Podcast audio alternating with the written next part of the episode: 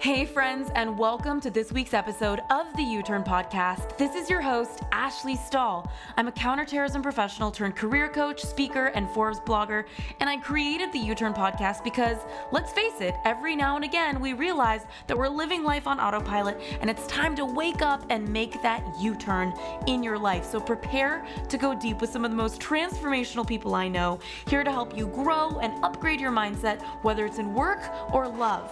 In the meantime, we've opened up access to three free e-courses on u turn podcast dot com. So head on over there if you want to land a new job you love, find your purpose, or launch your dream business. All of these courses are totally free. All you got to do is head on over to u turn podcast dot com. That's Y O U T U R N podcast dot com. Now let's get started with this week's guest. What the process looks like in terms of uncovering the truth of who you are is really doing this kind of work around self-development and understanding the wounds that we all carry and where we bought into, you know, the lies before we knew they were lies about ourselves and really stripping away. So for me, it was realizing, wow, I have a really disempowered relationship with the feminine. Wow, I actually believe that being feminine is weak. Wow, this is actually not true. And so it then led to me immersing myself in rediscovering my feminine energy and seeing the beautiful power in that. And what that did was it supported me in healing so much within myself, and then it actually enabled me to call in a partner that could hold me fully.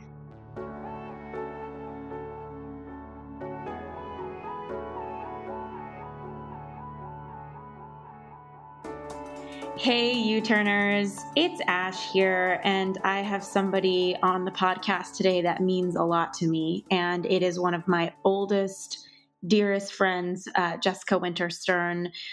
We've grown up together the past decade and even more. It's, I think it's been fifteen years. And she has grown to be one of the most inspiring coaches I know.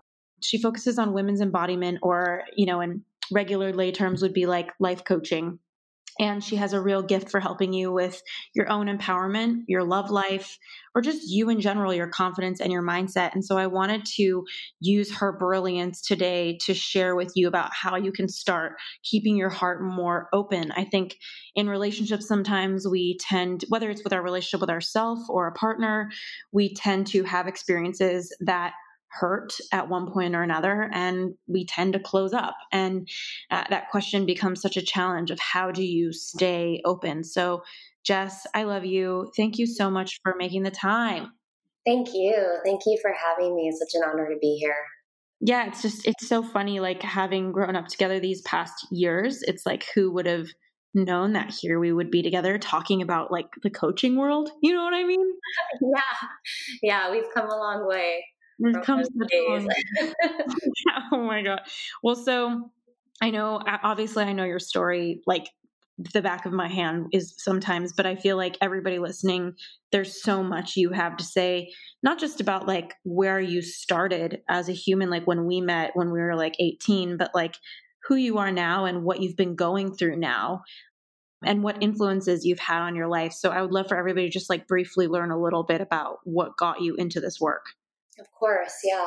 So, so my passion has always been really understanding human dynamics and relationships from a little girl's perspective. I've always been fascinated with people and grew up sort of as a confidant for my friends and ended up studying that in um, undergrad, you know, got my bachelor in science and applied psychology at N Y U, and then went on to study human development and psychology at Harvard and got a master's in education there.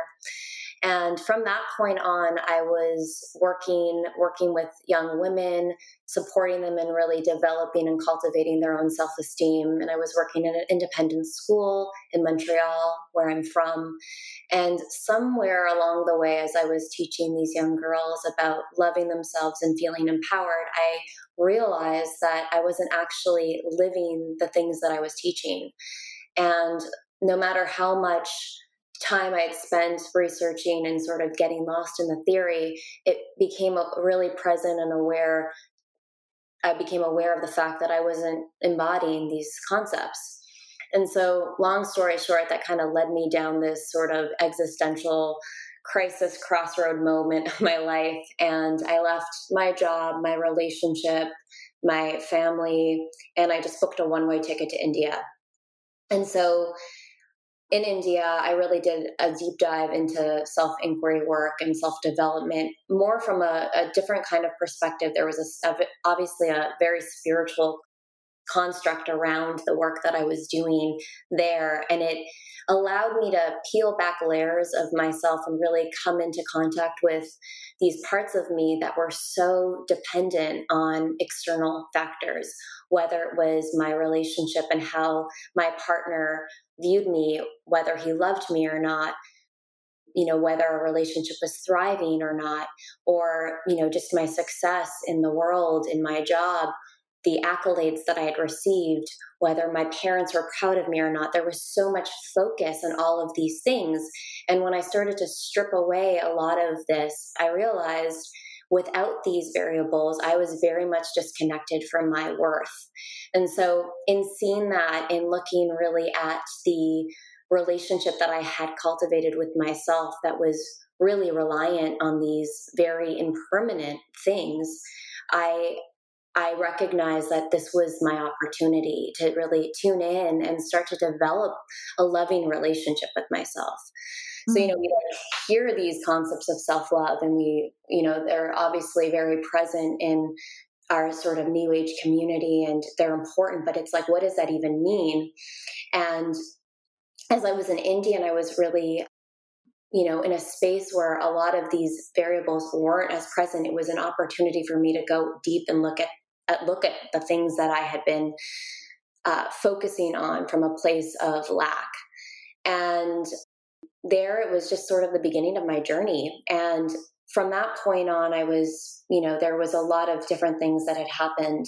One of them being my mother was diagnosed with early onset Alzheimer's. And so when I was in India and I, and I got the news that she was sick, it shifted my path yet again. And I never thought that I would end up in Los Angeles, but she was there. And when I found out about her illness, I knew that it was mine to do, that I was there to be a caretaker for her and to support her. And so I left India, moved to Los Angeles, uh, reuni- reunited with you. And from that point on, there was a deeper sort of uh, calling for me to really attune to love and the heart through painful experiences. And so I ended up caretaking for her. I ended up uh, working in some inner city schools, teaching a youth empowerment curriculum from a very different place, now that I had really done a lot of the work around feeling embodied within my own self-esteem and empowerment. And I also, thanks to you, enrolled myself in Um, applied and spiritual psychology at University of Santa Monica and did another master's degree in that space. And so what that did was really supported me as I was dealing with grief. It supported me into moving into a deeper practice of spirituality and really understanding things from a different perspective, feeling much more empowered in these hardships that we're dealt with and faced with. And really understanding that things happen for us and that there's blessings to be found in these really challenging moments. And so from that point, I started my coaching practice. I got really deep into a lot of different work. And so in the last, you know, several years, I've been working with different teachers. One of my teachers that I've been mentoring with and coaching under has been David Deida, who's a master in the space of masculine and feminine practices, um, and polarity and intimacy, mm. intimacy. And so that has really supported me in this, you know, path that I've been on since, again, I was a little girl, super sensitive, super attuned to people's feelings, very much connected to my heart, and didn't really have an understanding as to how to deal with everything that I was feeling growing up. Mm-hmm. And so in that way, in all that I've learned and the teachers that I continue to work with, whether it's David or whether it's um, Mary Hulnick or uh, Bobby Klein or Clarissa Estes, I'm really soaking up the wisdom of elders, recognizing that there's just so much juice and um, goodness to be cultivated in these different practices from these different people that have been living and experiencing both the highs and the lows in their life, and really taking those hardships and turning them into beautiful things. Mm. And so today, I recently got married to my amazing husband, who's also very steeped in the work and does a lot of work around conscious masculinity.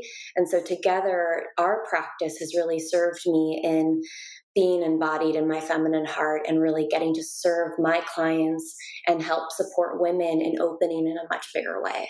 Oh, Jess. And I, I think the one of the biggest gifts I've gotten to see as like the different versions of you, and you are so much more the walk that you were talking about was you felt like was missing or that you weren't embodying. And it feels really good to be speaking with the world in this conversation with you through that place that you've reached. It's just so amazing. And I know that you talked a little bit with me whenever I see you about these stages.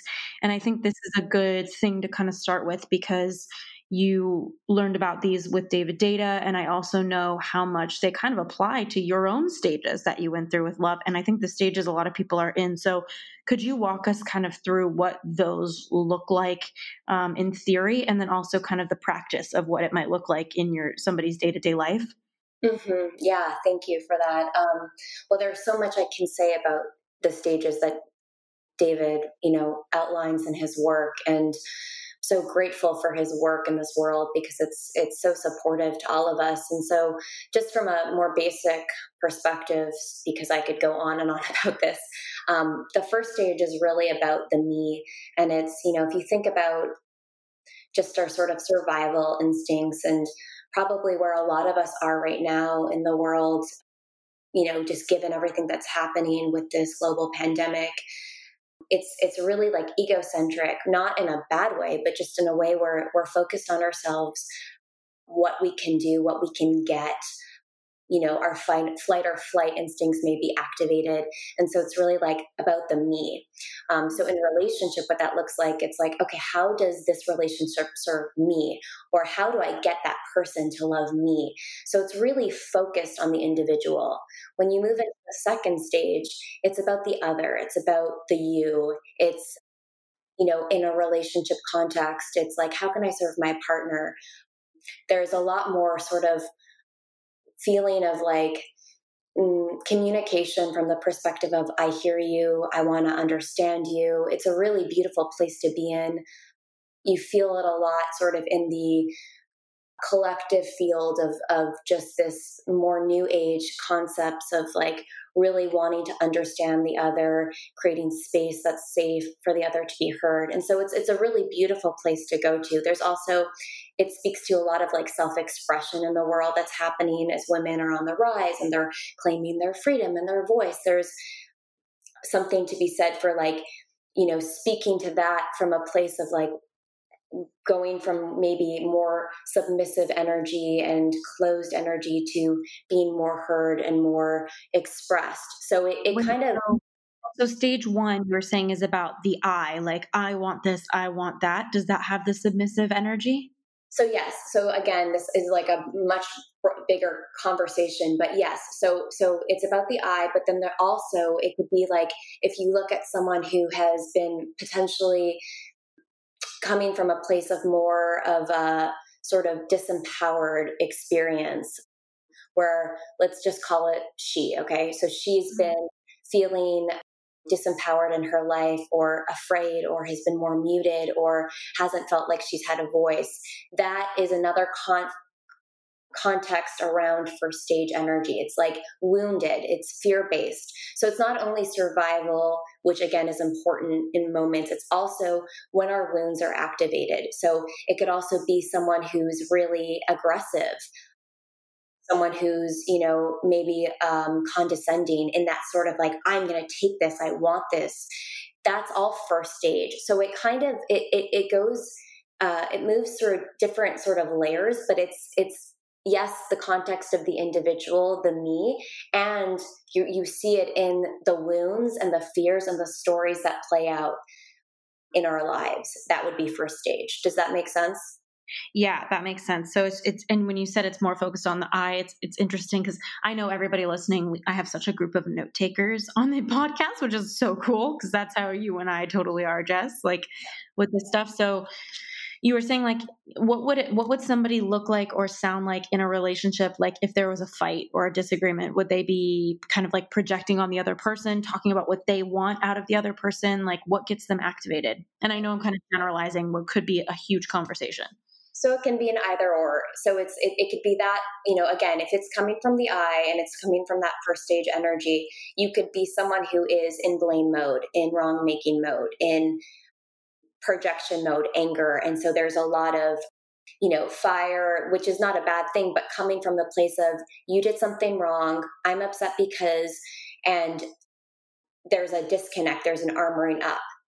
Also, there could be someone who is fear-based and in her first stage or his first stage where there is like an abdication of the self. So almost like walking on eggshells, um, doing things so that the other doesn't get upset, um, feeling, you know, in that sort of fear of ruffling feathers. And so there's an acquiescing that occurs and a shape-shifting that may happen so that you aren't disturbing the peace. That mm-hmm. is also first stage. If it's coming from wounds, it's first stage. Got it. Um, so that's sort of the context around relationship in that way. And again, what I was saying about survival, which is an important thing, first stage isn't a bad thing. We all have a first stage part of us. And as we grow, it's not that the first stage goes away. First stage will come in in different moments, especially during challenges. So like what we're going through right now, it's it's totally normal for our survival first stage self to come forward and be in that sort of fight or flight instinct. And that can be a good thing too when that comes forward because it informs us of what we actually do need in order to feel stable and solid. Mm, beautiful. Okay. And I, and I'm guessing that it's possible for people to move through the stages because as I hear you talking about the second stage, I think about my own relationship with William and how like a lot of the time we can get to the place that you kind of had started talking about with the second stage of kind of rising above the wounding and being curious about the other, like the I hear you, the expressing yourself, the curiosity. I would, I would say like some, you know, most of the time that's where we are in our relationships. Sometimes I'm totally in stage one and I'm upset about something because it reminds me of something else and I'm tired of that thing, whatever it is. Um, can you tell me a little bit more about what a relationship looks like with two people who are in the second stage? Yes. And so again, for those that are listening, like to not shame or judge yourself for going into first stage moments, we all do it. And even when you've touched the second or third stage, you will have first stage moments because we're human. So when we move into a second stage, it's exactly what you were speaking to. There's more of a curiosity. There's an openness. There's a willingness to hear the other. There's a willingness to put aside your needs in that moment and really create a safe space so that there can be vulnerability that's shared. So it kind of takes away that sort of armored up defensive mechanisms that come forward when we feel threatened or we feel afraid. And there's a willingness to be in conversation and to really hear the other. So it, it's a beautiful place to go to. Um, when things come up, it's, you know, There, there may be need, a need to kind of take some space if you're activated in the first stage, and then you can come together and have a conversation about what happened. That is the second stage. Speaking to it, communicating, you know, being able to hear the other, that's the second stage. And then, as I was saying earlier, as we're seeing sort of in life and in the collective in like a big way, a beautiful shift from, let's just call it the, the space of that women have been going through, from being sort of muted and quiet and not really expressed to really standing forward and speaking up and sharing their voices and claiming who they are. That is also a second stage sort of pendulum swing that's occurring. So mm-hmm. does, does that make sense in terms of like the different ways that that's expressed? Yeah, definitely. And then I believe there, is there a third one, Jess? Yes, the third stage. So then the third stage looks and feels very differently. And it's interesting because the third stage can sometimes almost look like the first stage, but there's a different energy behind the things that you do. So the third stage, whereas the second stage is about the other, the third stage is really about the world, if you will, or like service or devotion. So these words, these concepts, what does that mean? It's like, if I'm in relationship and I'm in relationship for him or for just us, that's one sort of step forward out of from beyond sort of being in a relationship for myself. But if I'm in a relationship for the world, you know, me and my husband, John, what we try and remember is like, this love isn't for us, it's for the world. So what does that mean when we're really in devotion of one another and we're recognizing that it's really beyond the other, but it's really about this sort of universal energy that moves through us in the sort of alchemy of our relationship? We then are able to show up more fully in the world, and that then ripples out and affects the people in our lives, whether it's our clients or strangers as we walk down the street and feel embodied in that. So it's like getting out of this, you know, focused space of yourself or just your relationship even, and moving into the space of like understanding that when we're really living from that place of fullness and are in a sort of devotional space with our partners or with ourselves, that ripples out and affects everyone around us. So what that looks like in terms of, let's say, an argument, if there's a, let's say, a first stage moment, an argument that occurs, moving into the third stage would be creating art out of that moment. So what that could look like would be like, let's say the anger is present, first stage, you could move into a space of utilizing that anger, recognizing like, wow, what does the, how does anger want to be expressed through me right now from a place of serving the world? I know this sounds a little bit esoteric and it's hard to, to, to put words to some of this, but it's like, it's really moving it out of the context of like, this is happening to me versus like, okay, like this is present right now. How can I use this to like really Uh, activate the energy that the thinking about, like if the universe was wanting to experience anger or sadness or upset through me, what would that look like? And just the energetic and the understanding that it's coming through you from a different place, from something beyond yourself, will shift the energy between you and your partner, and it will create something beautiful. So it It, it, it looks much different. It's like much more service oriented. It's much more feeling connected to, you know, whether the listeners um, believe in God or the divine or spirit, whatever you want to call it, or some higher force. It's moving into that space of recognizing that we're just these like meat suits, these bodies that are being sort of like, you know, animated by something beyond us, by a spirit beyond us, if you will. And how do you move into that energy of recognizing that this is happening for you so that you can then create art out of it? Hey, U-Turners, so sorry for the quick interruption, but I want to make sure you know that this episode has been brought to you by the Career Clarity Lab, the online course to help you find your career purpose in the workforce and upgrade your confidence. So if you're ready to unlock the best career path for you and you'd like to try a free version of our Clarity course, just head on over to uturnpodcast.com slash clarity. That's Y O U T U R N podcast.com slash clarity. Now let's get back to this week's episode.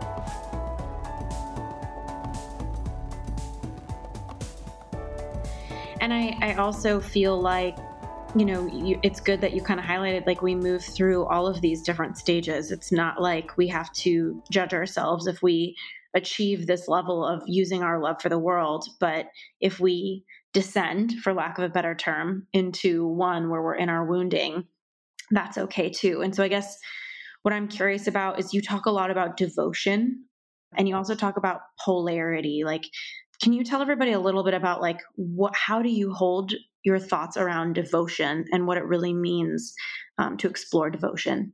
Yeah.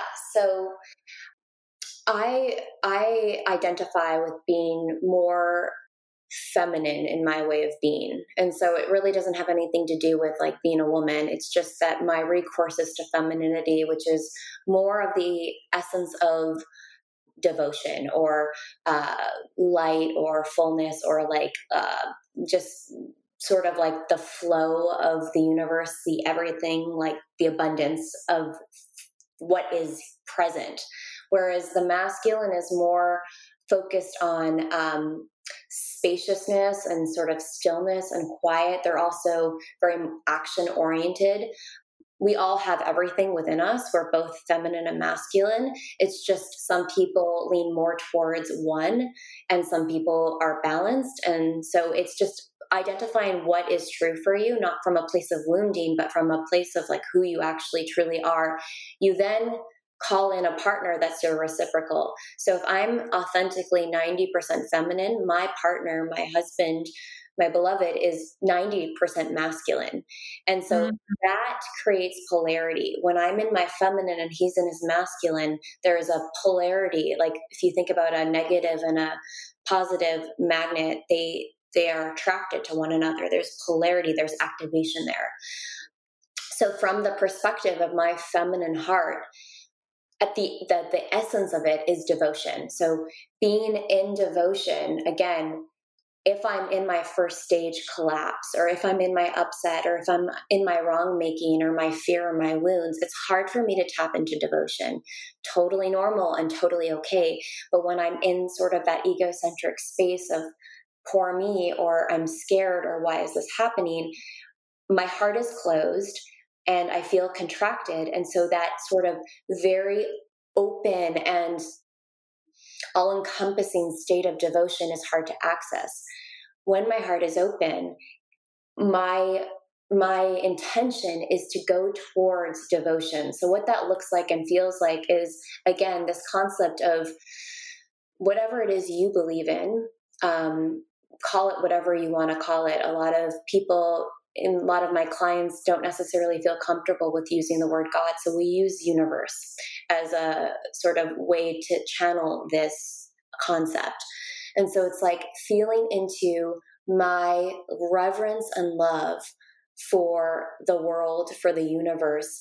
If I can stay in that space and trust in my essence of being that, like that which is open and loving and connected to something beyond myself, then I'm in this devotional practice. What that then does for my partner is it it activates something inside of him, because when our hearts are open as the feminine and we're in that space of devotion, it is the most inspiring and attractive energy to the masculine, and it actually breathes life into them. So it's like feeling into this space of, you know, again, I'm just going to bring it to what's present right now with everything that's going on in the world. There's a lot of panic and fear. And of course, it's natural for us to go to that place.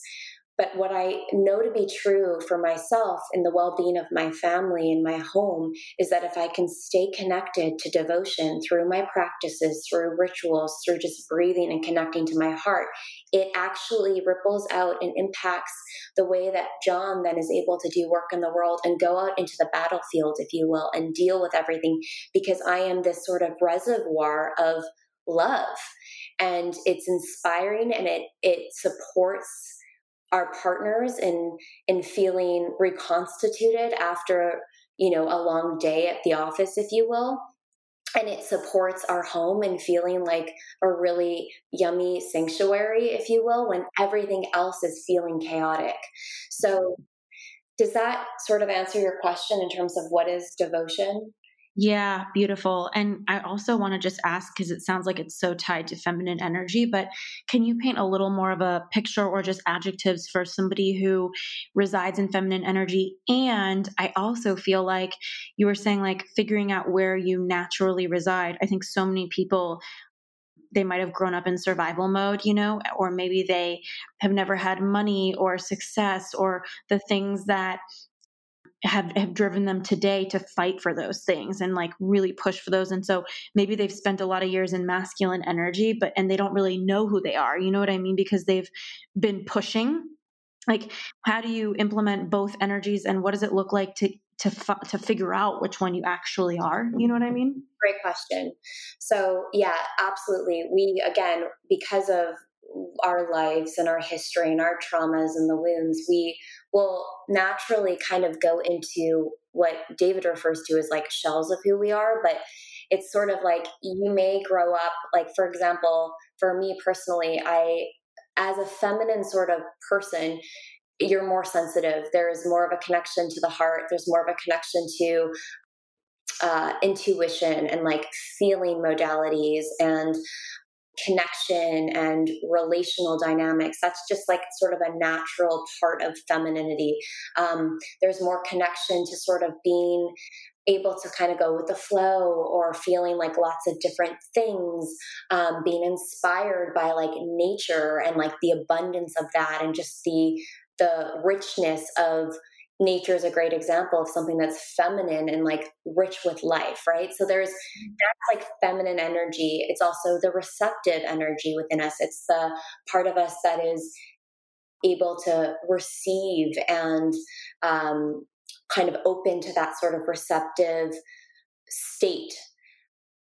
And then the masculine, which is also a gorgeous energy, is more sort of inclined to space and stillness and almost like this concept of nothingness, like is, a, is able to kind of go into a space and be okay in like sort of a meditative state where there's no distractions, right? So it's like um, being, being sort of inspired by that quiet stillness, the presence. Sounds like focus too. Would that be okay. accurate? Definitely focus. So again, in the world, what that looks like is someone who's very directive, focused, um, directional, um, is able to take action, is very, you know, one-pointed focus is a great way to describe it. It's not like, doesn't get distracted by all the things. It's this energetic of like being able to like show up and get things done. Um, so we require both. We are both. And it's important to understand, like you can be one way in life, but when it comes to intimacy, you know, understanding where you authentically fall in relationship is a really different story. So it's like sometimes like when I'm holding space for clients, I'm in my masculine, I'm holding a container and I'm being a presence and I'm being still. And I'm, it's very important for me to go into that place versus going into my feminine. It wouldn't be supportive. In moments it would, but it wouldn't be supportive in terms of the container I'm here to hold for people to go through their healing process.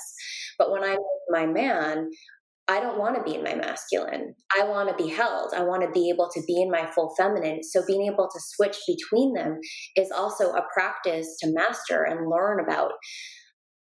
And then as you were asking about, you know, knowing where you fall, just an example for me personally, you know, growing up, again, I came into this life, as I was sharing, very feminine, very attuned, very sensitive.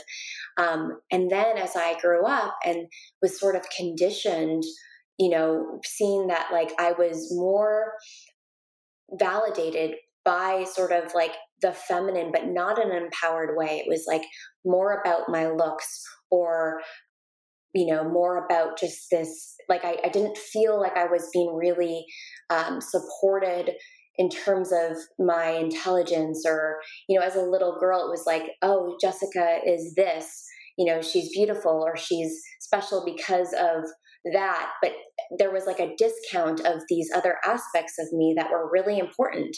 And so I kind of moved into this space of focusing more so on my masculine.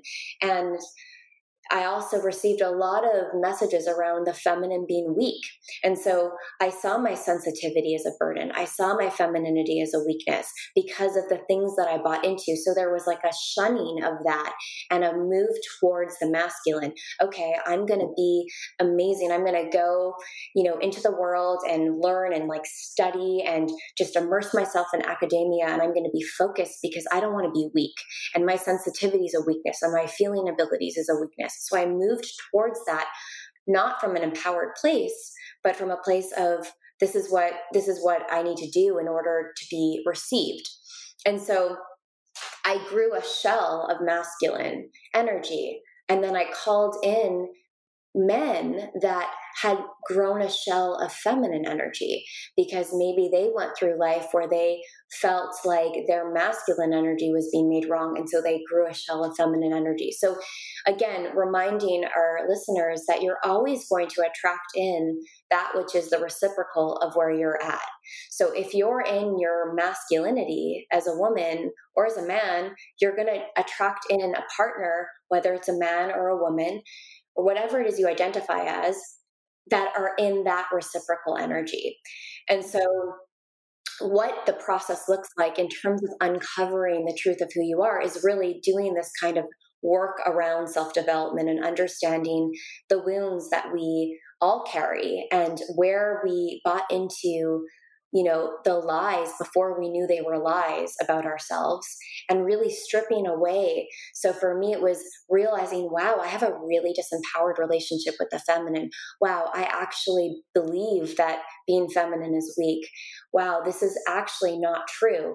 And so it then led to me immersing myself in rediscovering my feminine energy and seeing the beautiful power in that. And what that did was it supported me in healing so much within myself. And then it actually enabled me to call in a partner that could hold me fully.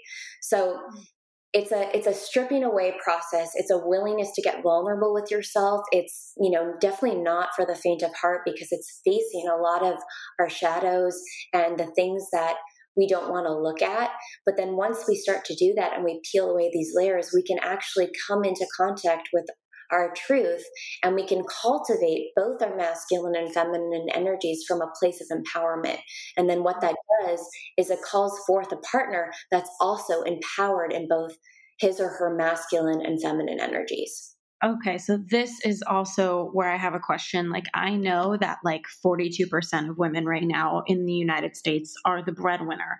Yeah. And so they are in this, and when the majority of college degrees right now are actually going to women. And so with women in this doing, mm-hmm. um, as you were talking about with polarity, I think a lot of them may be attracting men who, um, you know, you're saying like, if you're in one energy, you're attracting the other. So maybe they're attracting men who have Uh, who lead with more feminine energy, and they want to kind of restore that balance in their relationship. Like, what would be some sort of like approach or thought that a woman would be having if she's like a boss babe, like pushing herself really hard at work and like really cares about her career, but she wants to like soften and start to create that space in her relationship so that her guy, if he is kind of defaulting into feminine energy or even choosing it, that she can create space for him to meet her and they can have that mutual shift? Great question. I'd say ninety percent of my clients are boss babes. And so this is, you know, a very, very real topic for us women that are on the rise in such gorgeous ways. And it, again, none of this is to negate that process. It's an important process. It's an important shift in our world, and it's an important energy to cultivate. And again, what I'm seeing is this like kind of big pendulum sort of swing that's occurring from a place of empowerment, but it's like the rising up is also, it's important that we sort of let go of the old paradigm of what it means to be a woman as it relates to more of that submissive energy or disconnect from our power. Absolutely. And there's still an opportunity for us to really recognize the power that comes with the softness, the intuition, the vulnerability, the connection to intimacy, and our ability to feel things and come from our heart. And so what I'm finding with a lot of my clients is as they move into, you know, their incredible sort of boss babe realities in life from the place of heart centeredness and feeling more connected to that energetic, they do much better in the world. And they're also able to channel that into their relationships. So what that looks like when it comes to, again, going into relationship with someone, let's say you are wanting to be more in your feminine as a woman or a man with your partner, it requires certain practices in moving into that space. So you, let's say, or have spent the day at the office or at home, but you're kind of in that sort of doing mon- mentality. You're being really focused and in your masculine energy. you're going to have to then intentionally move into a space of femininity, um, maybe prior to connecting with your partner, so that there's a softening that occurs. Because what will happen is, you know, you may depolarize if you don't intentionally move into that space or cultivate practices so that you're both in your masculine, or again, what you were saying, your partner will be in his feminine or her feminine, and that isn't actually what you're wanting. So different practices that are important are, you know, again, connecting to the sort of devotional energy that's within us all through dance, through movement, through song, through poetry. Artistic expressions are really supportive in getting us into our feminine sort of feeling energy. Sensuality practices are really important in terms of getting us into our feminine energy. So whether it's through, um, you know, drawing yourself a beautiful bath with candles and music, um, putting lotion on yourself and just like really feeling your body, um, being in a practice in terms of just connecting to your heart and, you know, asking her what she needs from you and just being in that sort of dialogue with the heart, all of these things that allow you to soften into more of that space of feeling and intimacy within yourself is going to support you in also calling forth the masculine in your partner.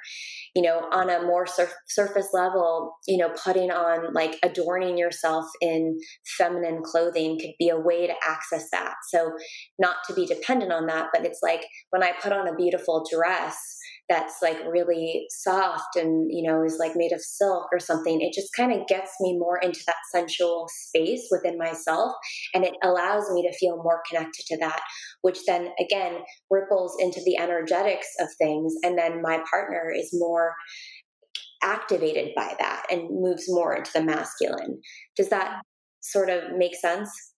Yeah. So it's, it almost sounds like you can create that dynamic shift without a conversation and just on your side of the street, quite possibly. Absolutely.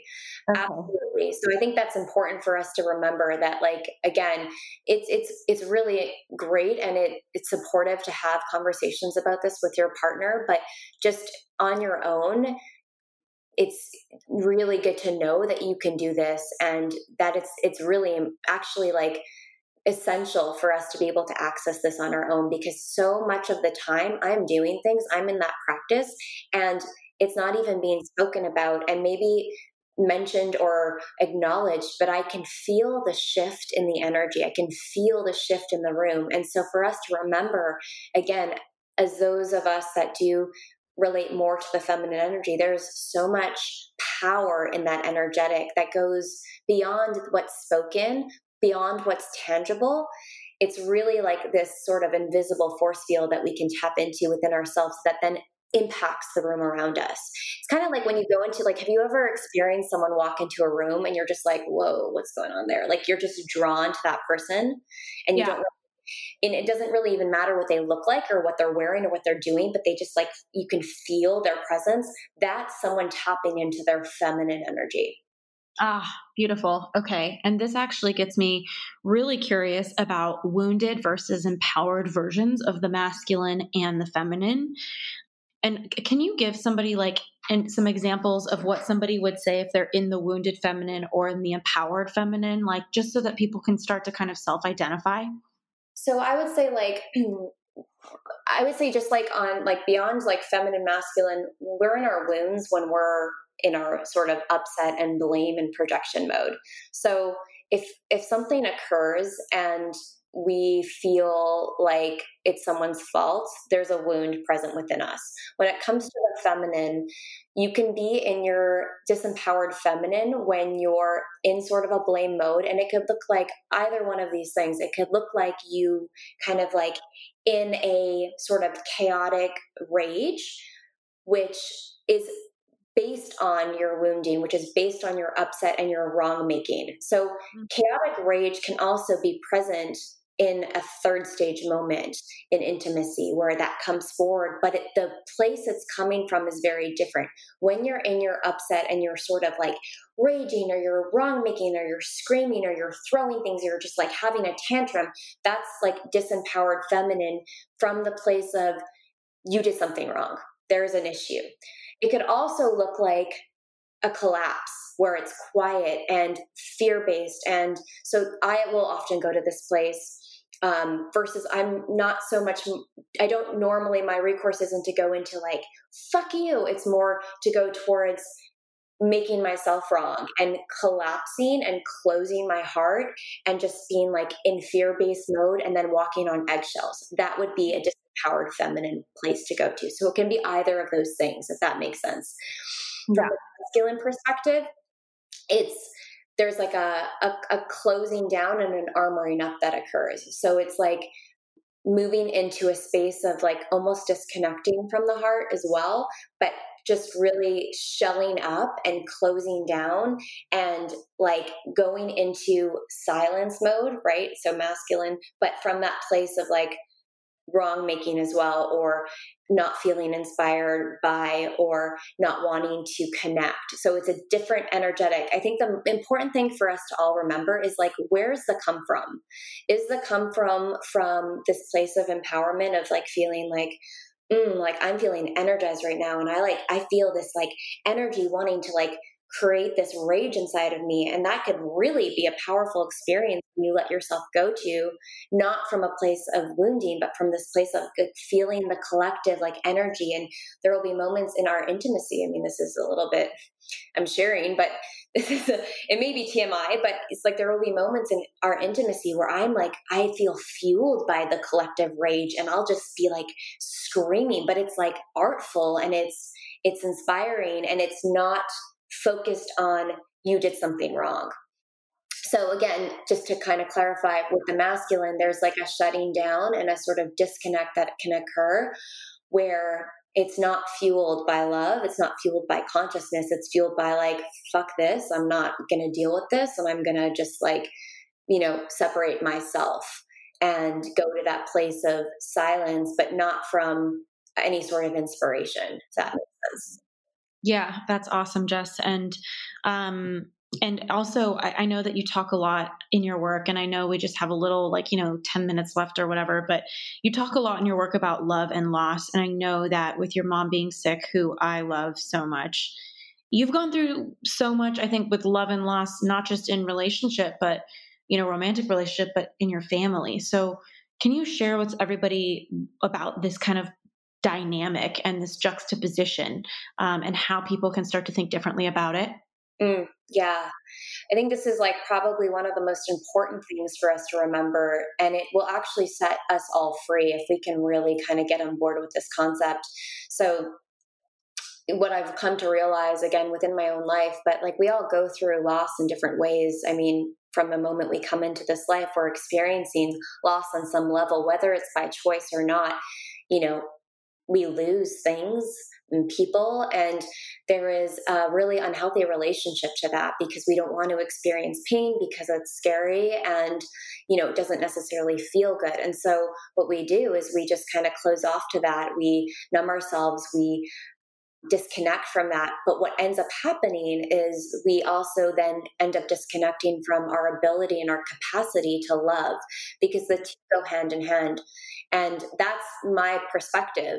But if, if one were to really get on board with this, they would see that the opportunity for us to lean into this concept of understanding that love is not without loss, that yearning is part of loving as big as we do, there would be so many more people being able to experience the depth of love that's available to us, both within ourselves and in relationship. And so, you know, I have been blessed. I mean, this is going to sound a, like a weird word to use, but blessed with this opportunity to really understand this concept in relationship with my mother, who was, you know, my best friend. And Ashley, you can speak to this. I mean, so inseparable and close, and really the most important person in my life who saw me.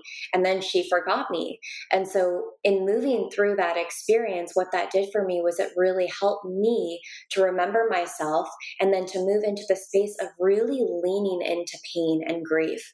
And so when we can do that, what that does is it then allows our heart to stay open in these moments of sorrow or hardship or despair, whatever the words you want to call it that relates to pain and loss look like, and keep our hearts open, which then allows for those experiences to move through us, but not stay stuck within us. And so for me, you know, my practice looks like taking moments of pain, taking moments of grief, taking moments of despair, and turning them into art. So I'll move into a space of like, oh, I'm feeling really scared right now with what's going on in the world. And I'll take that and I'll create a painting out of it. Or I'll let the universe experience my grief through sacred dance, and I'll just let my body move without needing it to look like anything in particular. Or I'll take my my anger in this moment for feeling like, wow, I can't believe I'm like losing my mom to this, and I'll bring it into intimacy, and I'll create art through connection with John. So there's ways to lean into this. And what that does for us is it again allows us to keep our hearts open, versus what most people do. They don't want to feel these things, so they close up and they protect, but then they are disconnecting themselves from their capacity to experience great love. And that's mm-hmm. why so many people are without it. So it's really a, a cultivation of this, the inner resiliency that we all have access to, and trust within ourselves that we are all capable of rising through hard moments. And from that perspective, a willingness to free fall through these hard moments with an open heart, which then allows us to move through the harder moments with beauty and grace and art making. And it also allows us to experience the great depth of love that is here for all of us to experience. Oh, Jess, this has been so great. I feel like everybody is going to want to learn more, follow you, and everybody um, on Instagram. She's at The Feminine Heart. And it is such an awesome page that she just restarted um, with just so much content and like amazing captions for you to sit with. Jess, can you tell everybody, like, what is it? What is the process, or how do you approach working with someone so that they can understand if they should be getting in touch with you? Yeah. So, I mean, I've been very blessed to, you know, I, I think it's been like this very synchronistic process where the right people have come into my life through referrals. And so, you know, or through experiencing me through some of these different modalities. And so for me, it's like, I, I want to work with women who I know I can support and who are ready to kind of go into this really um, incredible and in moments challenging place of of really discovering who you are and willing to free fall, as we just talked about. And so you can just reach out to me um, through Instagram. I do have a website uh, that is not as updated as I'd like it to be, but I will be updating um, the feminine heart dot com soon. And right now my website is jessica winterstern dot com. You can also reach out to me through email, um, J M W, the number eight three seven at mail dot harvard dot e d u. And so, yeah, the process just looks like, you know, us connecting, us having a conversation, me being able to feel where you're at, you feeling me, and us really deciding together, is this the right fit? And if not, mm. then supporting you and finding what is. Mm, thank you so much, Jess, for being here with me. I love you so much. I'm so grateful for all this. Thank you. Thank you so much for having me.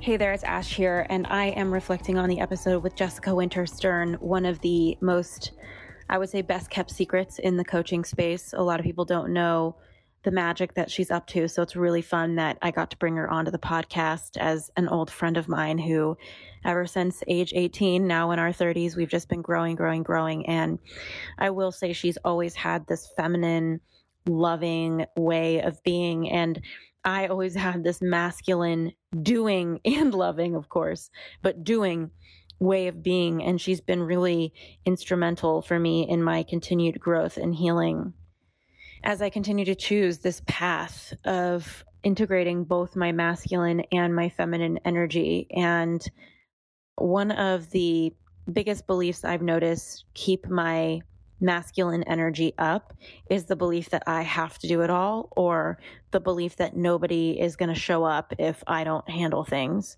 And it's been such a growth opportunity for me to be in partnership with William and let him show up for certain things that I might want or hope for, but don't want to do on my own. And so my invitation for you is to start to get curious. What kind of energy do you think you're in most of the time? And what belief are you buying into about yourself, about life, about your work that is keeping you leading with that energy? I think sometimes this really starts with figuring out what we're believing that keeps us operating a certain way, so we could put a little air around it and decide if it's what works for us, because, you know, we're all just kind of creating who we are along the way. And sometimes it's by default, where we don't even question it. And other times it's by design, where we get to kind of zoom out and take a look. So uh, which energy do you think you lead with most of the time?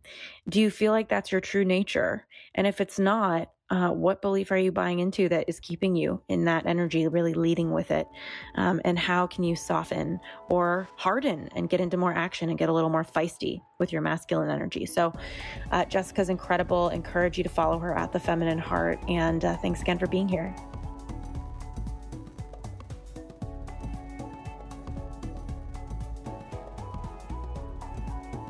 Thanks again for tuning into this week's episode of the U-Turn Podcast. We keep really detailed show notes at u turn podcast dot com. So if our guest mentioned a book or a resource that you're interested in, you'll be able to find that there. In the meantime, if you were inspired by this episode, if it made an impact in your life, we would be so grateful if you subscribed and posted a review for us on iTunes. Rumor has it on the street, the more reviews we get, the more subscribes we get, the more we can grow and get our impact out there in the world. In the meantime, I'd love to hear from you at Ashley Stahl on Instagram. I'm so grateful for connecting, and I look forward to next week's episode.